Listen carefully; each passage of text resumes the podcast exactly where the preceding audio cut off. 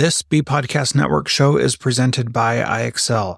Loved and trusted by more than 1 million teachers, IXL enhances your teaching and takes work off your plate so you can make an even bigger impact on your students. IXL delivers personalized learning across a comprehensive pre K 12 curriculum, including math, language arts, science, and social studies, and helps you assess student performance through actionable, real time insights strengthen daily instruction, close knowledge gaps quickly, and set every student up for success. Want to bring IXL to your school? Learn more at ixl.com slash BE. That's ixl.com slash BE. We are proud to partner with MyFlex Learning. MyFlex Learning is a scheduling platform that helps middle and high schools meet the individual needs of all students. Students can easily create and manage time for flex blocks, win time, activity periods, RTI, counselor and teacher appointments, and so much more. Even my favorite, synergy time. And with its built-in accountability tool and reporting features, My Flex Learning solves your challenges around getting kids where they need to be and understanding how flex time is spent. Make flex time work for you. Visit myflexlearning.com slash BE to learn more and receive $500 off your first year. That's myflexlearning.com slash BE.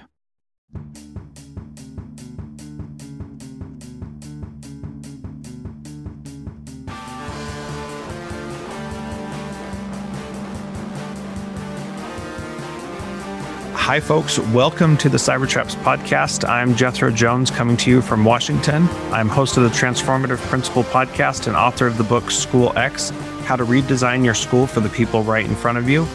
And I'm a former principal at all levels of K 12 education. Greetings, folks. Of course, Jethro, we should add that you're the guy who makes this thing work, which is really huge piece of this. I am Frederick Lane, an author, an attorney, and educational consultant based in New York. I'm the author of 10 books, including most recently Cybertraps for Educators 2.0, Raising Cyber Ethical Kids, and Cybertraps for Expecting Moms and Dads. Jethro and I are teaming up to bring you timely, entertaining, and useful information, uh, particularly for teachers, parents, and others about the risks arising from the use and misuse of digital devices.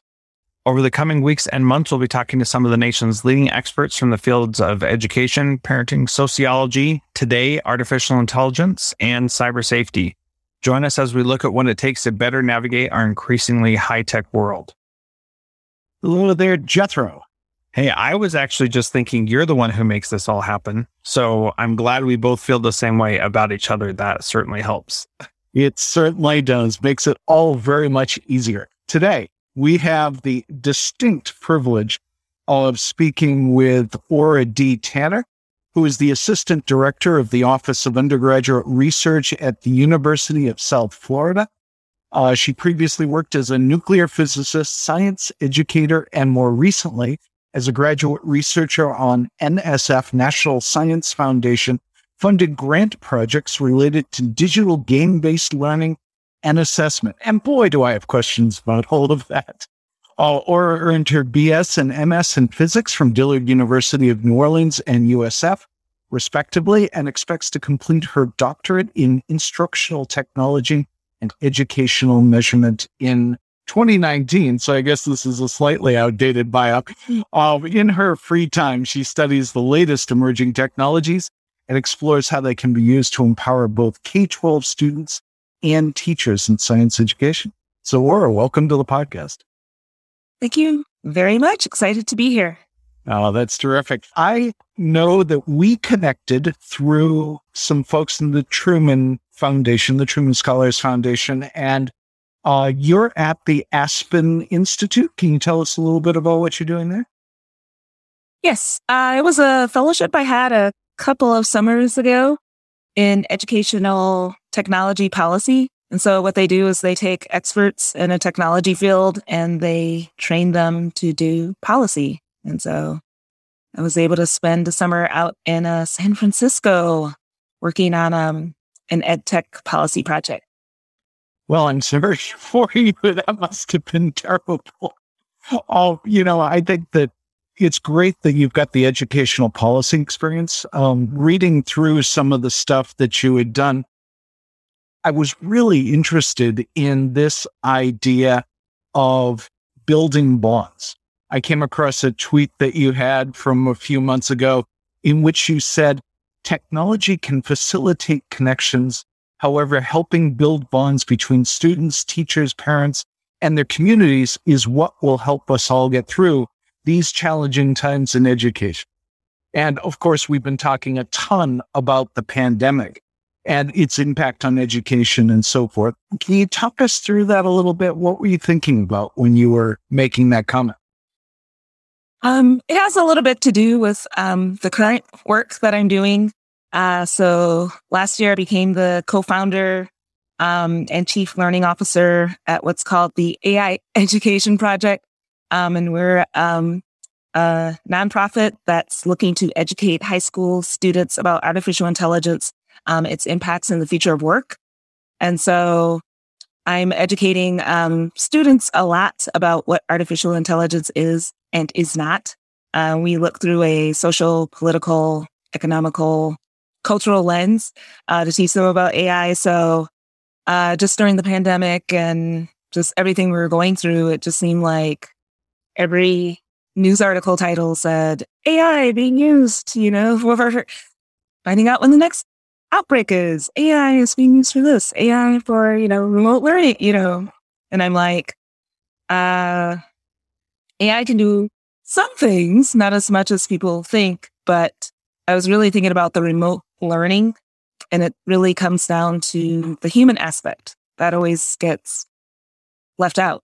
Like somehow artificial intelligence or any technology kind of trumps or is better than humans. But if you don't have connections, then it doesn't matter how much technology you have. I think that's a really good point. I, I think it would be useful. I've got kind of a ballpark sense of what AI might be, but I'd be interested in having you define that for us for the purposes of our conversation. I is it just fancy algorithms or is it something qualitatively different? Yeah, AI, as we define it in the curriculum that we have, um, it's funny, there's no agreed upon um, universal definition.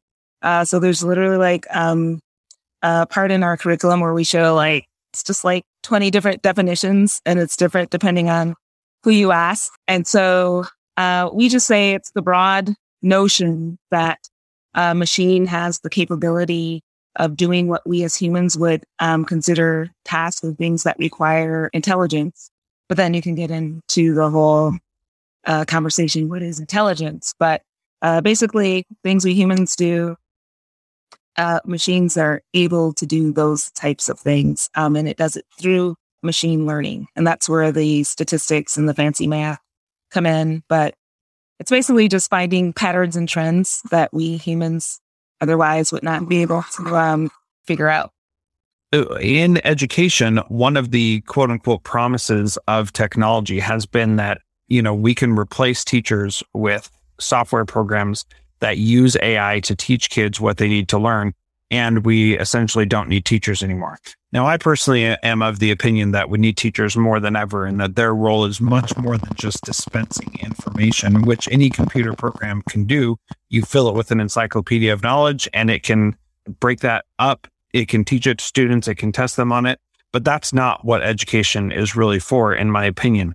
And so, how is the AI that's in educational software programs different from the AI that kids need to learn about before they go into the workforce? Actually, there's really no difference. The way it's being used already in a lot of ways in the classroom now is through um, software.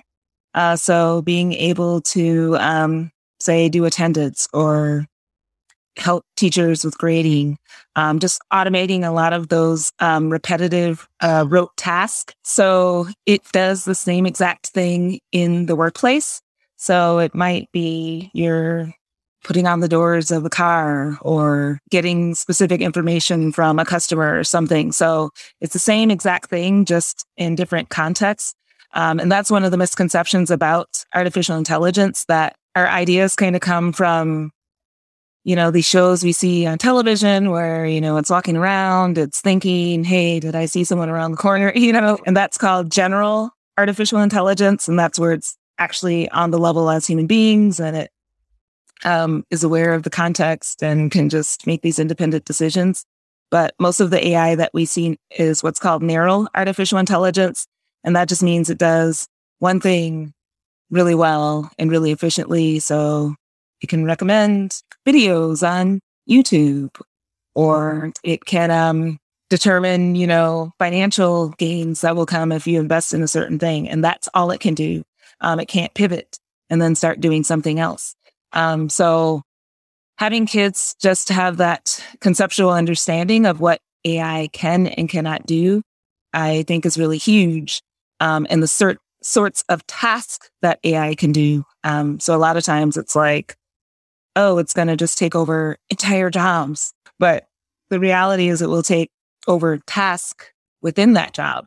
And so they need to recognize, okay, the part that requires creativity, uh, me being able to pivot, uh, make a decision. Humans are really good at that. Um, this thing over here, putting in these nails in this building again and again, or lifting and delivering boxes from one part of the warehouse to the other. That's probably something AI is really good at. This is fascinating stuff where I have to tell you, I grew up with a diet of science fiction, which has probably colored my perception of all of this. But this is something that, that I've been following really pretty much since Deep Blue played Garry Kasparov, you know, for the global chess championship. By the way, great Twitter account. If, if you haven't followed Garry Kasparov, really interesting guy.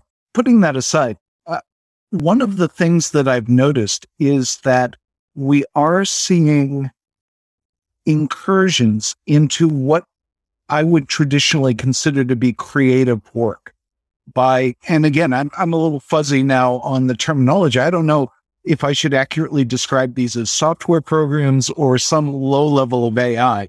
But for example, you know, the very concrete thing is, you know, my primary self identity is as a writer. And so I'm very sensitive to stories about computer programs writing things. And more and more, for instance, you're seeing um, news news outlets. We don't have newspaper very much anymore, but news outlets turning to computers to do even summaries of sports events because there's a limited set of vocabulary. There's certain known forms, but many of the short sports articles that you read now are actually written by computers. So to me, this is, feels a little bit like the nose of the camel, right? Getting into my creative tent. And I'm worried about it. So how worried should I be? I mean, I've seen some of those articles, um, and there's something called GPT-3 that, um, you know, I was writing whole entire articles. Um, I've seen where uh, AI has been used to do um, works of art, create songs, lyrics, all of those things. But to me, it's very limiting because it can't do that of its own, like build something from scratch. Like you can't just have an AI write me an essay on, you know, World War II. Nothing's going to happen. Like I could ask you that, you know, hey, write me about all the traps about, you know, using your cell phone, you know, between you and students. Okay, you could start doing that, but um, it needs data on the front end. Like literally without data, AI cannot exist. It's like it's oxygen. So to me, that's very limiting. Like, um, Jethro was saying earlier, hey, I could give it all these different sources about a specific topic. But I think there's like, there's the science of writing and then there's the art of writing. So if I have, you know, 50, you know, gazillion terabytes of information about, you know, education technology, sure, I might be able to put out something that's informative, but will it be artful? You know, can it have like a sense of humor or, you know, tongue in cheek or inferring behind the lines? Like, no, it can't. I don't think in my mind, there's nothing to be worried about. Yeah. I think if you're not a very good writer, then you should be maybe a little concerned about that. But we already know you are, Fred. So you can have some confidence, right? well, that that's incredibly gracious of you. Uh, I think I, or I, I give you, I give you props for already being our most philosophical guest because now we're debating about the line between art and craft and all the rest of this, and and and it's it's legitimately fascinating. I I don't know what to say. I mean, look, Jethro is a principal, right? You face situations in the hallways that it's hard to imagine a computer slash robot coping with, at least at this point in time. Yes. So here's the interesting part. There are many parts of my job as a principal based on the policies and rules of our school you don't have to think about. And in fact, in in my experience, the districts that I've worked for have been moving toward a place where they could replicate the adults in the building with computers because they don't have much decision making authority. They don't have opportunities to make decisions. They just do what they are supposed to do. So, for example, in um, policies about um, like zero tolerance policies about weapons or or drugs at school, you don't make a decision, you follow the policy. And so that has actually been a hindrance in our children's lives because we've become more like computers and less like adults. And so we've had these experiences where, you know, if, okay, was there fighting involved? Did a student strike another student? Yes. Therefore, you can, you must suspend them. And really that is much more like what a computer could do. So you could, you could give a student witness statements to a AI program and they could then say, yes, because of this, that kid needs to be suspended. And unfortunately, that's what our school policies have gotten to at this point. And we still need more than ever those human beings making those decisions. Well, this person actually was threatened by the other person. And so they reacted this way. And we know that because of the experiences that we've had and the interactions we've had with them, and we can make that decision.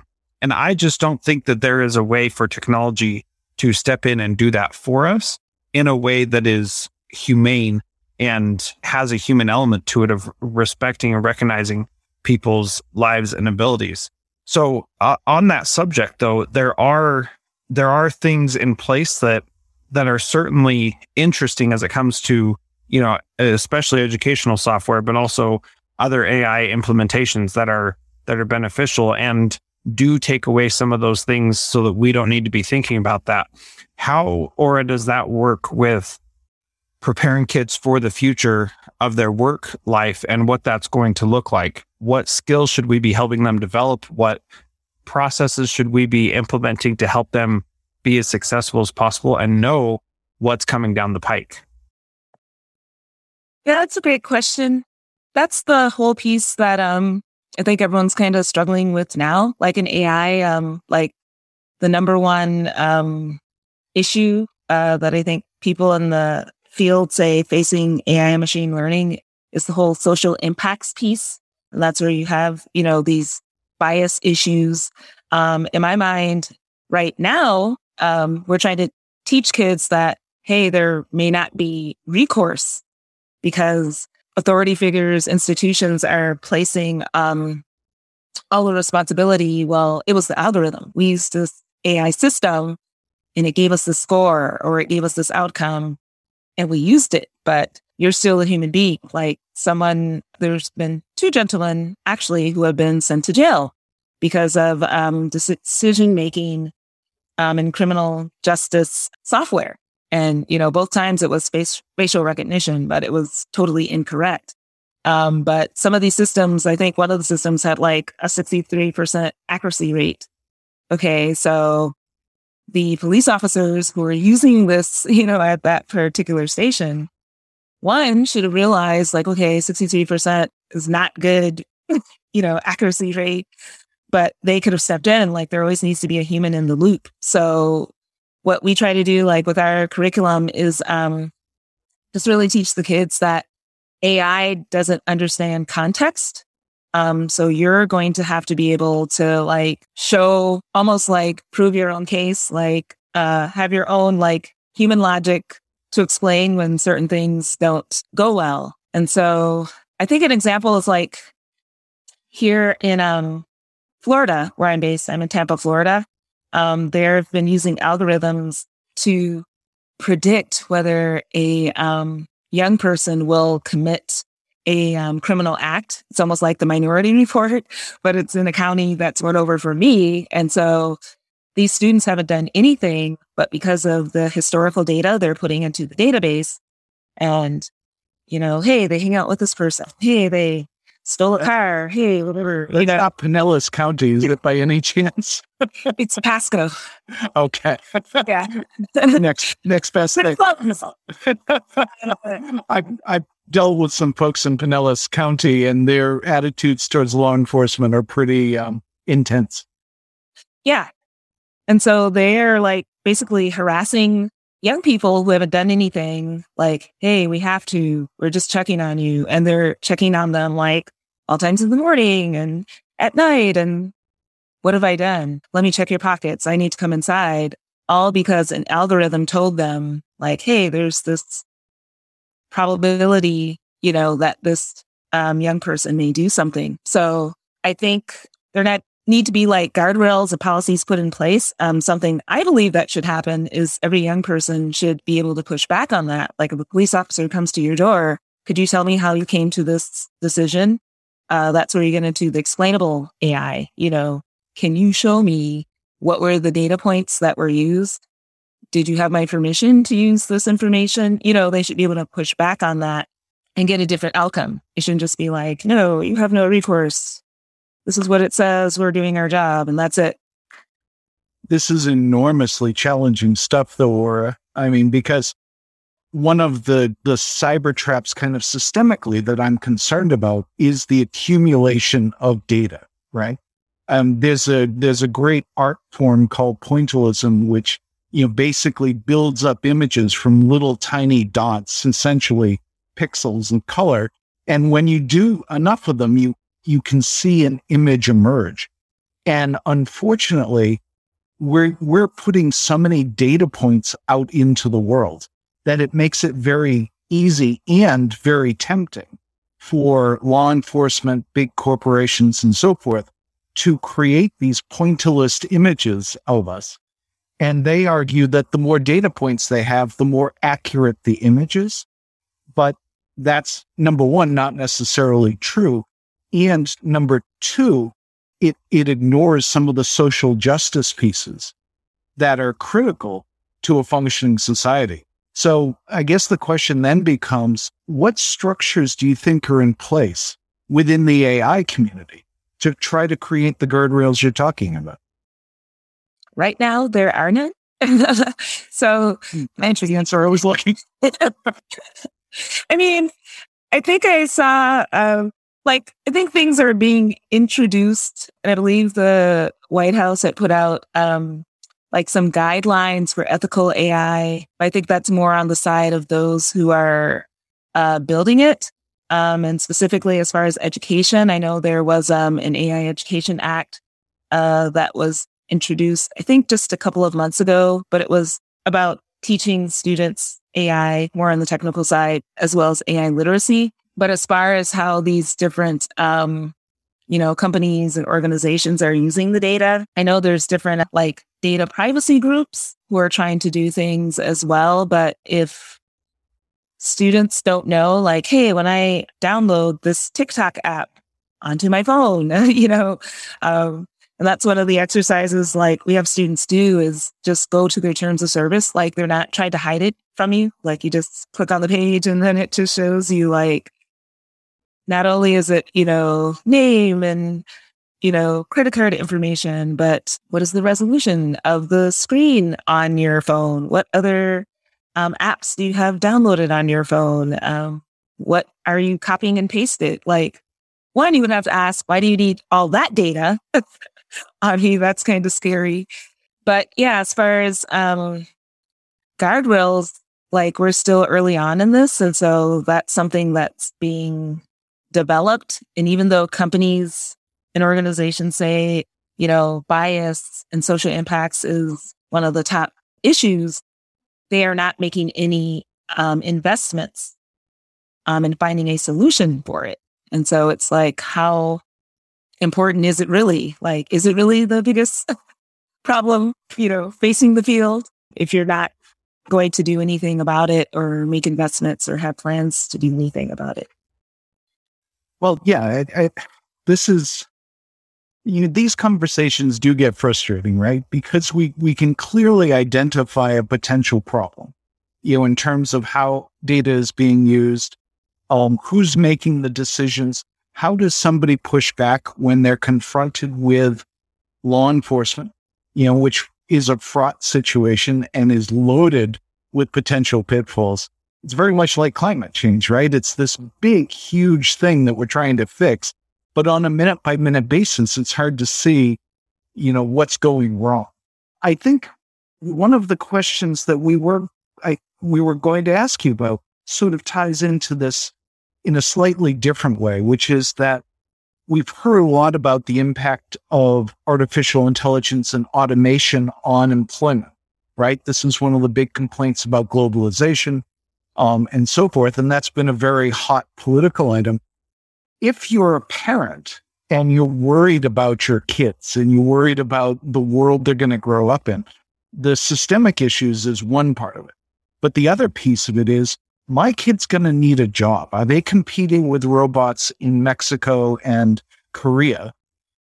And if they are, what do they do? What's what's the skill set kids need to bring forward to make them competitive in a world that's going to actually have some other even narrow intelligences to compete against? Yeah. I think it should be instead of seeing human versus machine, it should be human plus machine.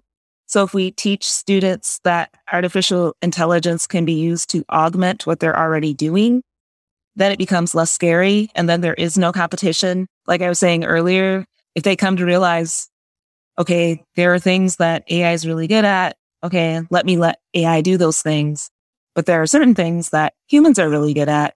So I need to focus on developing those skills and those mindsets and that knowledge. And it turns out those things are, you know, more um, the collaboration. Like AI does not know how to collaborate with humans or other AI for that matter and communication. That's also something that, you know, is hard for AI because when we speak to each other, it's in our tone or we have a look or body language.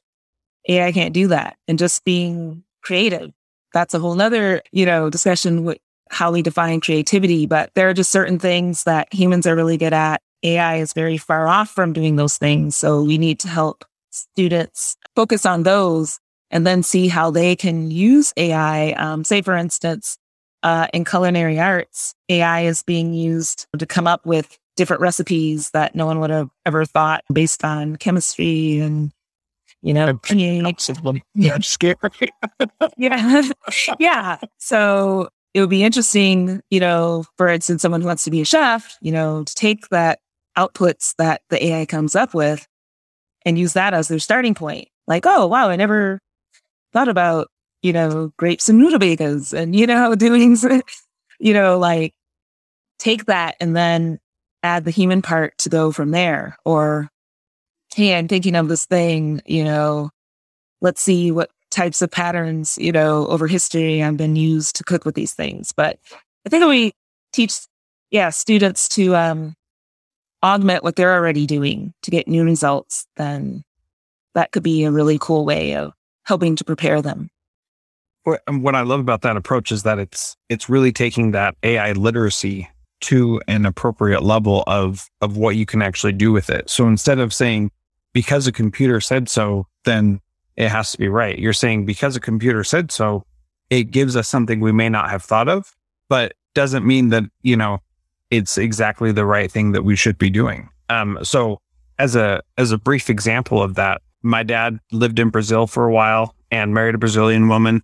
And one of the great meals from Brazil is called feijoada, which is rice and beans and sausage or pork or something.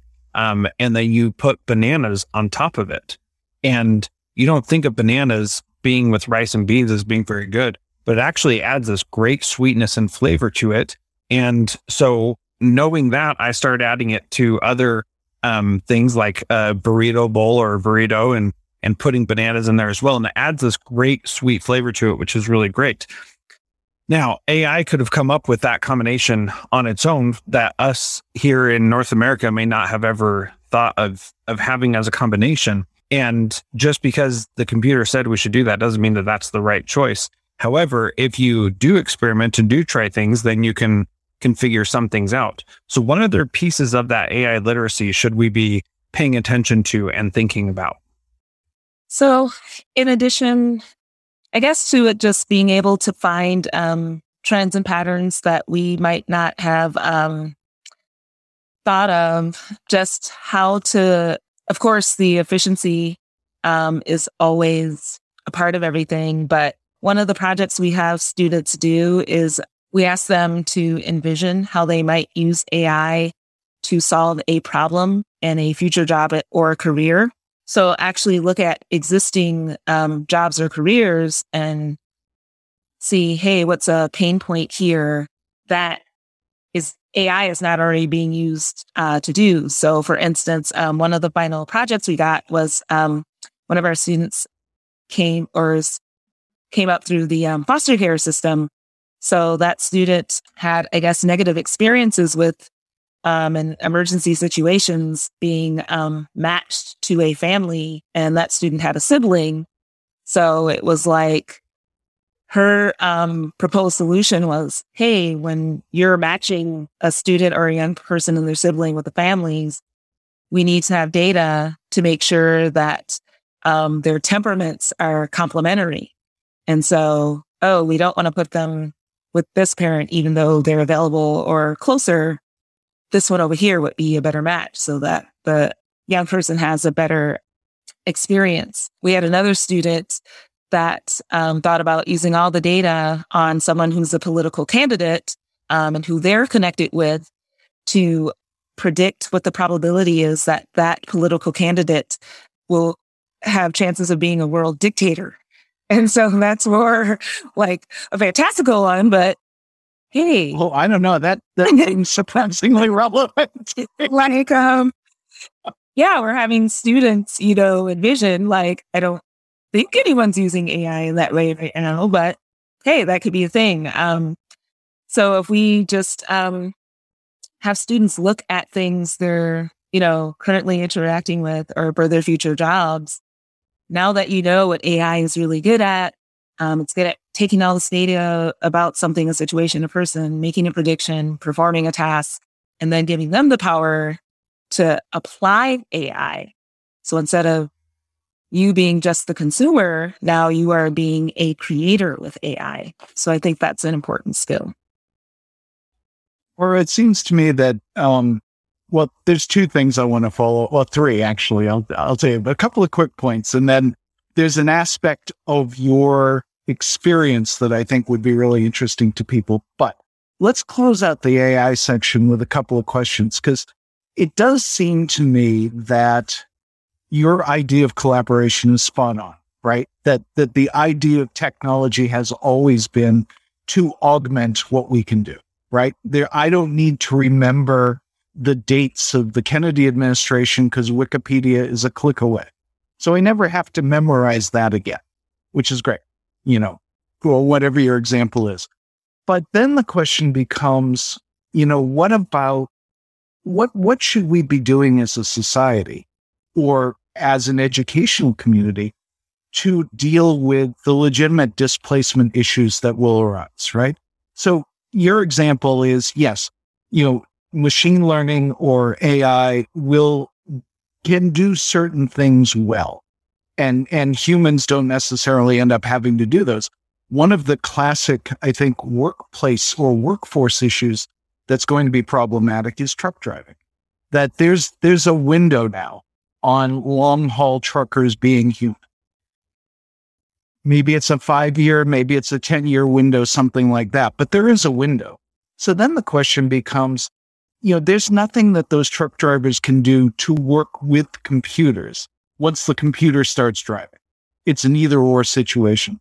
So what do we need to do to help particularly older folks deal with that? I, I, th- this train keeps getting faster and faster, I think. Here's the thing.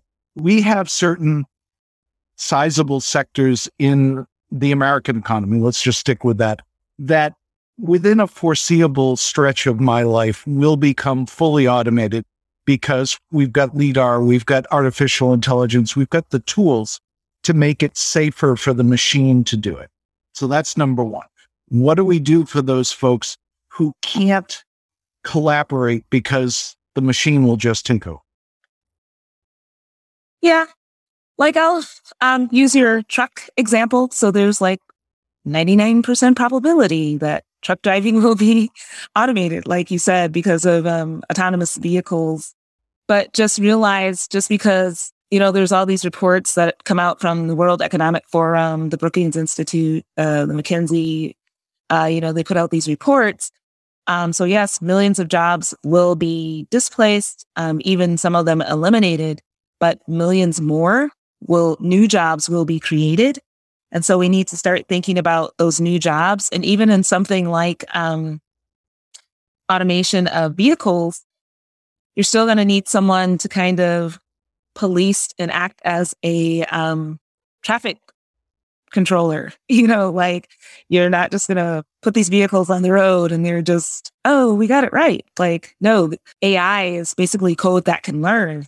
And so uh, it does not know every context or situation that's going to happen. So you have to know there's going to be accidents. And actually, there was one where um, I believe the woman was run over um, by one of the vehicles and actually killed.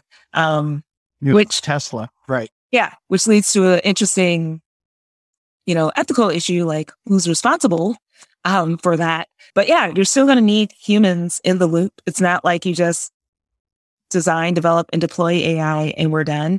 Like, oh, AI can take it from here. Like, you're still going to need, you know, like the use of drones. We're going to need, need drone traffic controllers as well. You know, they're learning. And um, just like when we drive to work every day, it's not the same situation every single time the same way. These cars are going to have to learn.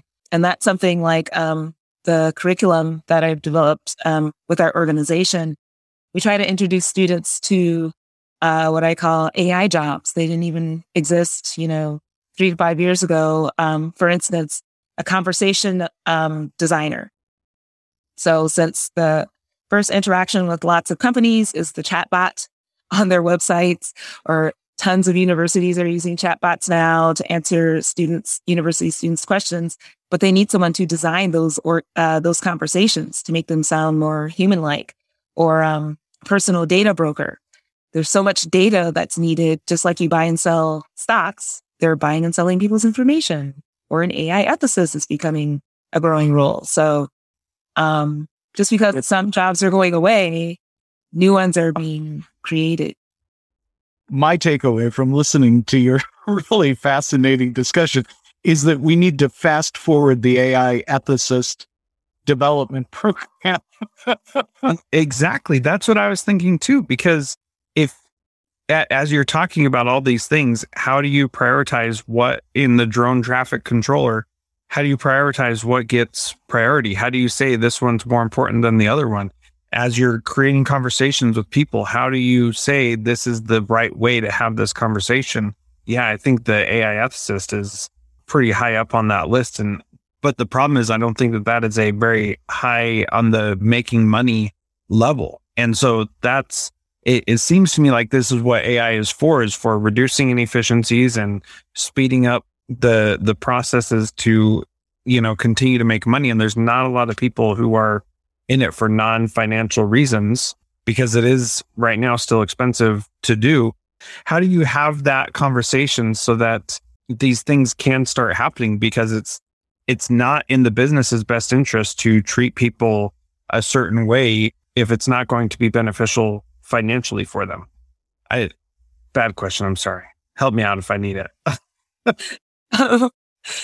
I think I understand what you're saying. Um, cause it's like, what is the incentive to take on these new roles? Great. Um, yeah. Yeah. You're much better at this than me. Thank you.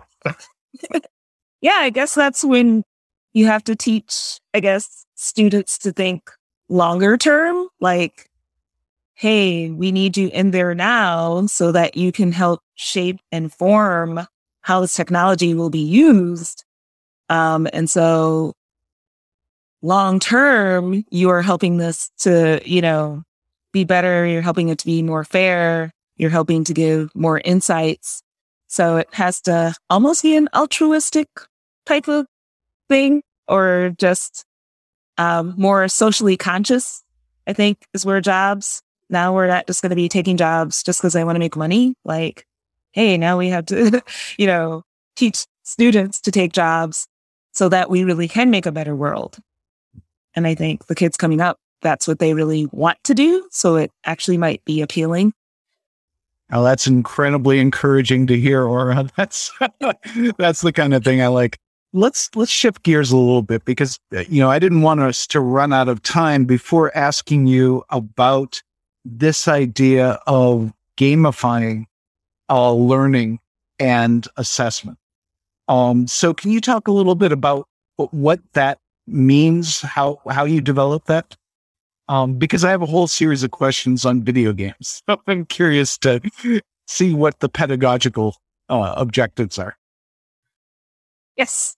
So first, there's a difference between gamification and game-based learning. And so in gamification, you're just using the components of games to engage uh, the learner with whatever the content is. So that's things like, you know, points or leaderboards or progression or things like that. Um, so you're just using those aspects to make it more fun. But when people say that, I'm like, learning already is fun. So if you're adding these components to make learning fun, you've already missed the point. And game based learning, which is what like my research was on, is more like you're actually using the game as the context for learning. And so you are, pro- your um, learning progresses as the game progresses. And so there's just a lot of benefits. Um, like the research shows, it um, engages students, uh, the motivation's there. There's research that shows um, students persist longer when um, they're in a game based environment than they would in like a traditional environment. You have a situated cognition. So students are able to take on a role of, say, a specific character, like, oh, I'm a refugee or I'm an engineer, and putting themselves, you know, in that identity, you know, they're able to learn. So there's just a lot of benefits from using for using games. And, you know, there's the curiosity, there's the challenge of it.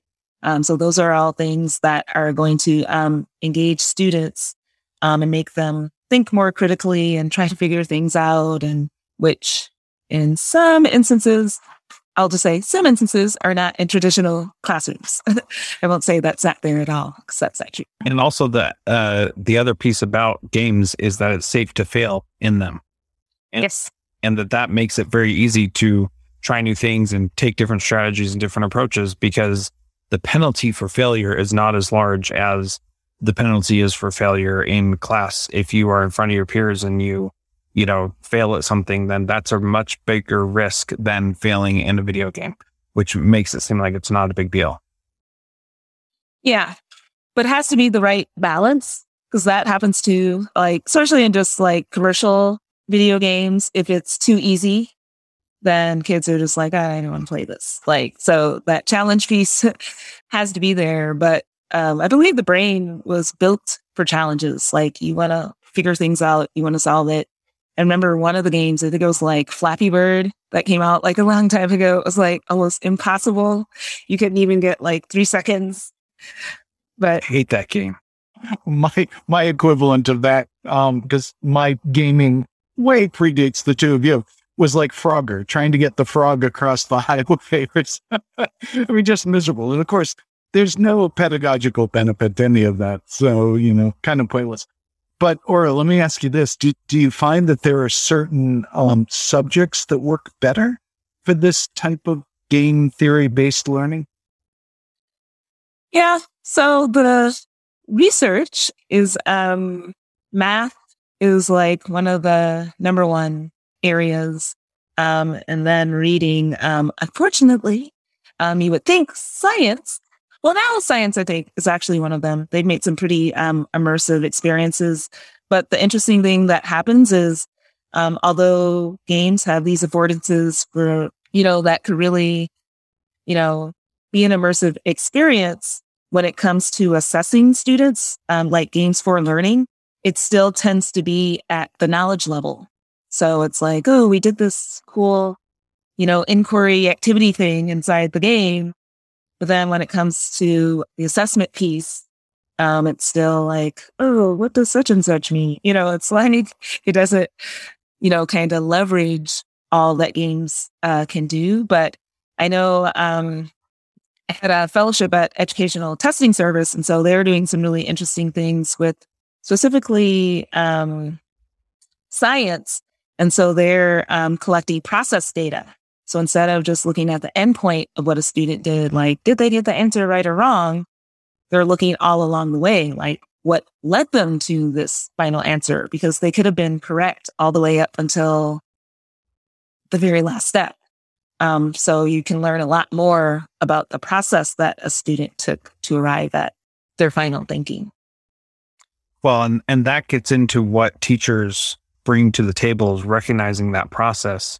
And if a teacher can use the data from the simulation or game or whatever it is to analyze the student's process or have it analyzed and and then the teacher can look at it and make recommendations, that seems really powerful to me. Where it doesn't seem as powerful as when the computer just makes all those decisions for you, you know, and the teacher is taken out of it completely because they bring something to that of you know, suggesting the next stage of challenge or the further reading and information they can get because of the failures that they made. There may be some places where AI can identify that, but really, you know, a, a teacher who's been teaching for 20 years and knows where kids make mistakes and sees those mistakes and identifies those mistakes and waits for them to make them so that she can teach them at that point rather than trying to prevent them because she tries to prevent them then the kids aren't still aren't going to learn because they have to go through that process themselves to fail and learn. Again, I I go on for hours about this, but, but I'll just stop there. Well, I actually thought we were segueing into a Brazilian cooking show. So I, I got more where that came from. Don't you worry. well, that'll be fun. That's really cool stuff. It does seem to me, Ora, and, and this may be the kind of appropriate kind of wrap up on this, is that that there there clearly seems to be a potential for an overlap of artificial intelligence and game based instruction. You know, in terms of the identification of processes, maybe adapting the games as students go through. I mean, there's a bunch of different ways I would imagine that could play out. But is that is that something you've looked at? Is that a, is that an issue that's arisen for you yet? I personally haven't gotten into it, but I know there are um, lots of groups who are making um, AI based. Well, I wouldn't say a lot, but there are groups making AI based um, games for education. Um, and a lot of the current um, commercial games, commercial off the shelf games already use um, AI. So you have more of these, you know, open ended exploratory games where you're just, you know, going, seeing what happens. What's this over here? Um, and there's actually um, a game called AI Dungeon. I think they're on part two right now, but it's um, totally it's a text based, text generated AI game. It's awesome. It's like basically um, you type in what you do, and because the AI has this like millions upon millions of responses from others, it tells you the next thing that happens in the game. So I might say, "Oh, I ran and jumped off the top of the cliff. And then the AI will say what's next. Oh, but a giant hawk swoops and catches you before you hit the ground. Well, I set the hawk on fire. yeah, I set the hawk on fire and it crashes into the ocean. And the AI would, you know, oh, an octopus comes and pushes, you know. So it's just like this crazy, this fantabulous game. This, but, uh, this is fabulous. I mean, I when I was in college, we had the first of the text based games like adventure, you know, where you, you know, you were standing in a forest was the opening line of this text based game and your responses had to be so precise because there was a limited vocabulary. There was there was no variation to it whatsoever. And to think of now there being an artificial intelligence version basically of Dungeons and Dragons is mind blowing. I just downloaded it and I think my night is shot. So thank you. Boy, that was fast, Jethro. and the pitfalls of multitasking, that is for sure. Oh, that's that's brutal. Well, you know, um, Ora, is there anything that you want to kind of leave us with in terms of, you know, is are you optimistic about how things are going to unfold for our upcoming generations, or, or do you think there are legitimate things to worry about? I am an eternal optimist. So I just think um, as we expose, you know, more and more students, um, especially those that normally don't get the opportunity to um, access, you know, AI education or just technology education broadly, that it will hopefully spark them and they'll want to um, either become creators of this technology or see the issues and challenges and problems and want to be a part of solving those issues. So I just think we need to give students opportunities um, to be a part and have a voice in the um, design, development, and deployment now while they're students. Like they don't have to wait till they're adults. And so if we do that, I think we do have a bright future Oh, that's terrific. I'm glad to hear that, frankly, because I have uh, four boys, 23 to 28, and I'd like to think that the outlook is good for them. Ora, this has been really fascinating. Thanks for sharing your work with us and helping us to understand where some of this stuff is going. Thank you so much. This was a blast. Thank you for having me on. Total pleasure. It, it, likewise for us. Well, that wraps up this episode of the Cybertraps podcast. In the coming weeks, we will continue our coverage of emerging trends in a variety of areas, including digital misconduct, cyber safety, cybersecurity, privacy, and the challenges of high tech parenting. Along the way, we'll talk to our growing collection of interesting experts who are helping us to understand the risks and rewards of digital technology. You can find the pod the Cybertraps podcast on all your favorite podcast apps. We hope that you will share the show with your friends and colleagues and reach out to us if you have topic suggestions or questions. If you'd like to follow us on, on Twitter, I'm at Jethro Jones, Fred is at Cybertraps, and Ora is at the AI Educator. So thank you so much for being here. And if you're still listening, you probably enjoyed the show. And if that's the case, please leave us a five star rating and review in your favorite podcast listening service. We appreciate having you in our audience and look forward to having you join us for our next episode of the Cybertraps podcast.